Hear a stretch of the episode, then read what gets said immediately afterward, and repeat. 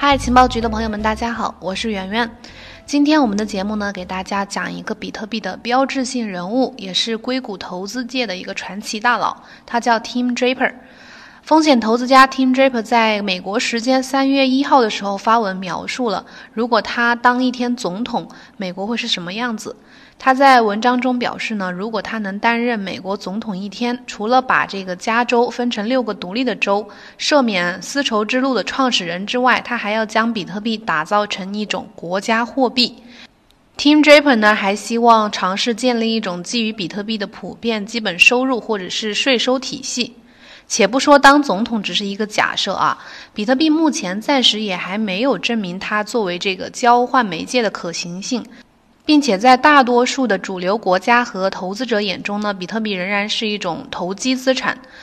所以呢，Team Draper 描述的这个计划呢，听起来确实的比较。乌托邦啊！但是 Tim Draper 这个设想的背后呢，是他对比特币的极大的痴迷。而作为比特币的万年真爱粉、亿万富翁 Tim Draper，他本身呢已经建立了属于自己的加密货币王国。这位媒体口中的风险投资家到底是什么人物呢？为什么对比特币如此着迷？他和比特币有着怎样的渊源？又是怎么搭建自己的加密王国的呢？我们现在带大家来了解一下。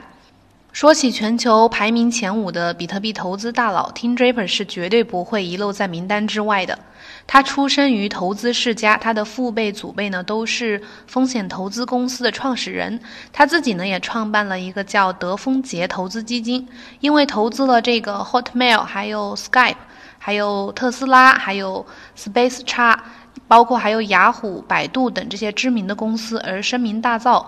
那么，在传统投资领域颇有成就的 Tim Draper 是如何和比特币结下不解之缘的呢？这要从十六年前的两款游戏说起。Tim Draper 第一次接触到了虚拟货币这个概念。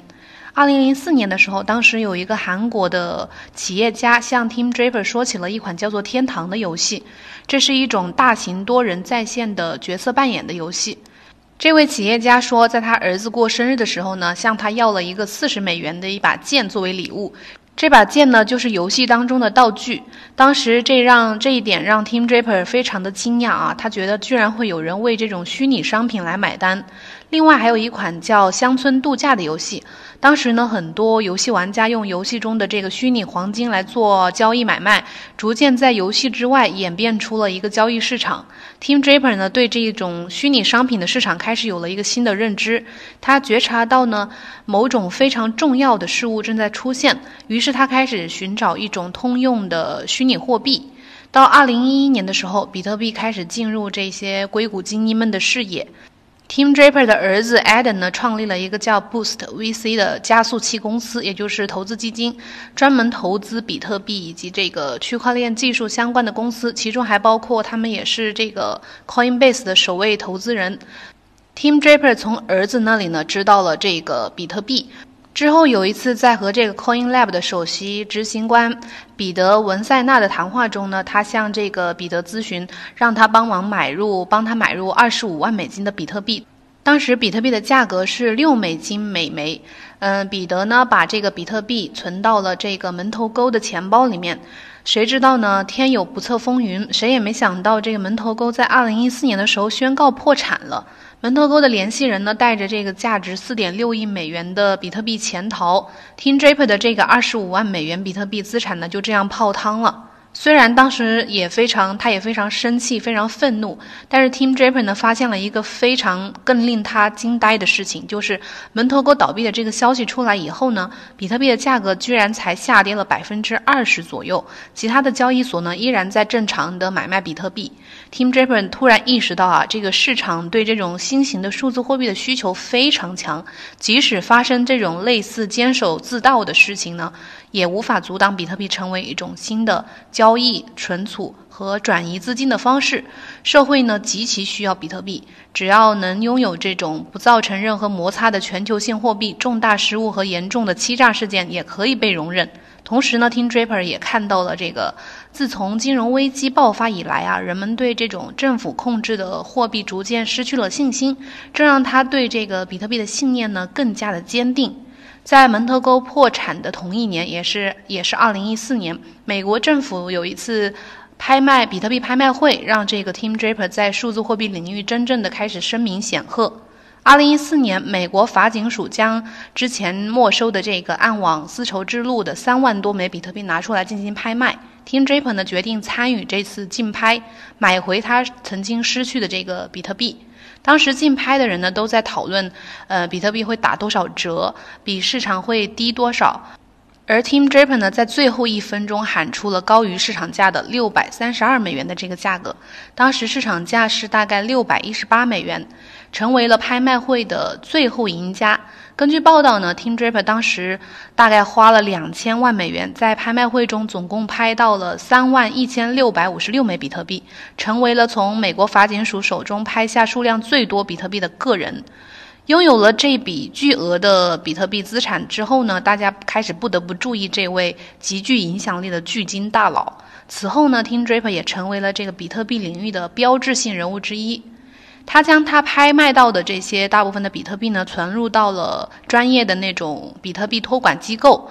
此后呢，他继续进行了数十次的比特币的投资，即便经历了。二零一五年的暴跌，比特币的暴跌大概跌到了两两百美金左右，以及这个二零一七年的超级大牛市，比特币飙涨到了将近两万美金，Tim Draper 丝毫都没有想过卖掉他的比特币。当时呢，很多投资者对他的这个行为表示不理解啊，因为如果按照当时将近两万美金的比特币最高价清算他的比特币资产的话呢，他能获得至少六亿美元。那么，Tim Draper 之所以不曾出售过他的比特币呢，是因为他对比特币的信仰和热爱，以至于大家都称他为是比特币真爱粉。Tim Draper 几乎就是一个行走的比特币多头，用除了用他这个坚定的拿住比特币的行为来证明他对比特币的支持，他还不止一次的向大家表达他对这个比特币和加密行业的信心，甚至多次的预测比特币未来将达到二十五万美元。前段时间呢，这个美股全面暴跌，创下了一百二十四年来历史最第三大的单日跌幅。国内市场也不是很景气，而曾经被一度当当成这个避险资产之一的比特币呢，也没有能够回应大家的期待。比特币一度跌破了此前的支撑位，进入了一种比较低迷的市场走势。在这个时候呢，Tim Draper 接受了 CNBC 的采访，声称呢，这一次的美国股市暴跌当中呢，自己并没有受到太多的损失，因为他的大部分资产呢，在此前就已经全部放在了加密货币上面。他的原话是这么说的：“我必须承认，我已经退出传统股市已经有半年时间了。对我来说呢，我已经把大部分的资产转移到了加密货币和比特币上面，因为这里是一个避风港。现在比特币的价格进行的小幅调整呢，不代表一个市场大的走势。我觉得我们正处于一种非常有趣的过程当中。” Tim Draper 对媒体坦言呢，自己就是比特币的忠实粉丝。他认为呢，比特币是一项革命性的技术。比特币不仅可以成为一种全球性、分散化的和这种数字现金存储方式，而且可以改变这个金融、商业、政府和医疗等这些行业的本质。他曾经对媒体这么说：“说比特币将成为未来的货币，任何拒绝比特币的政府呢，都将失去未来五十年的进步机会。”而最能够证明这个 Team Draper 是行走的比特币多头这一点的，是他对这个比特币价格的一一个非常独特的见解和预测，甚至他还 diss 了这个比特币空头巴菲特啊。Tim Draper 对这个牛市什么时候到来啊？这一点从来闭口不提。但是作为比特币的布道者，他始终坚信比特币的价格会达到二十五万美元。他说他一直预测的是未来五到十年之间发生的事情，可能发生的事情。他的工作呢，就是来投资那些他认为五到十年之内会有非凡成就的人。二零一九年十二月的时候，Tim Draper 预测比特币经过这个今年二零二零年的这个五月份的减减半之后呢，将会在二零二二年或者二零二三年飙升到二十五万美元。他强调呢，他自己的预测并不是说单纯的基于这个比特币减半。而是基于呢，比特币将来呢能够获得全球货币市场百分之五的份额。即便看到这个二月中下旬以来啊这段时间市场的下跌，Tim Draper 依然对此充满信心。他表示，比特币有一天呢可能会成为人们的首选货币。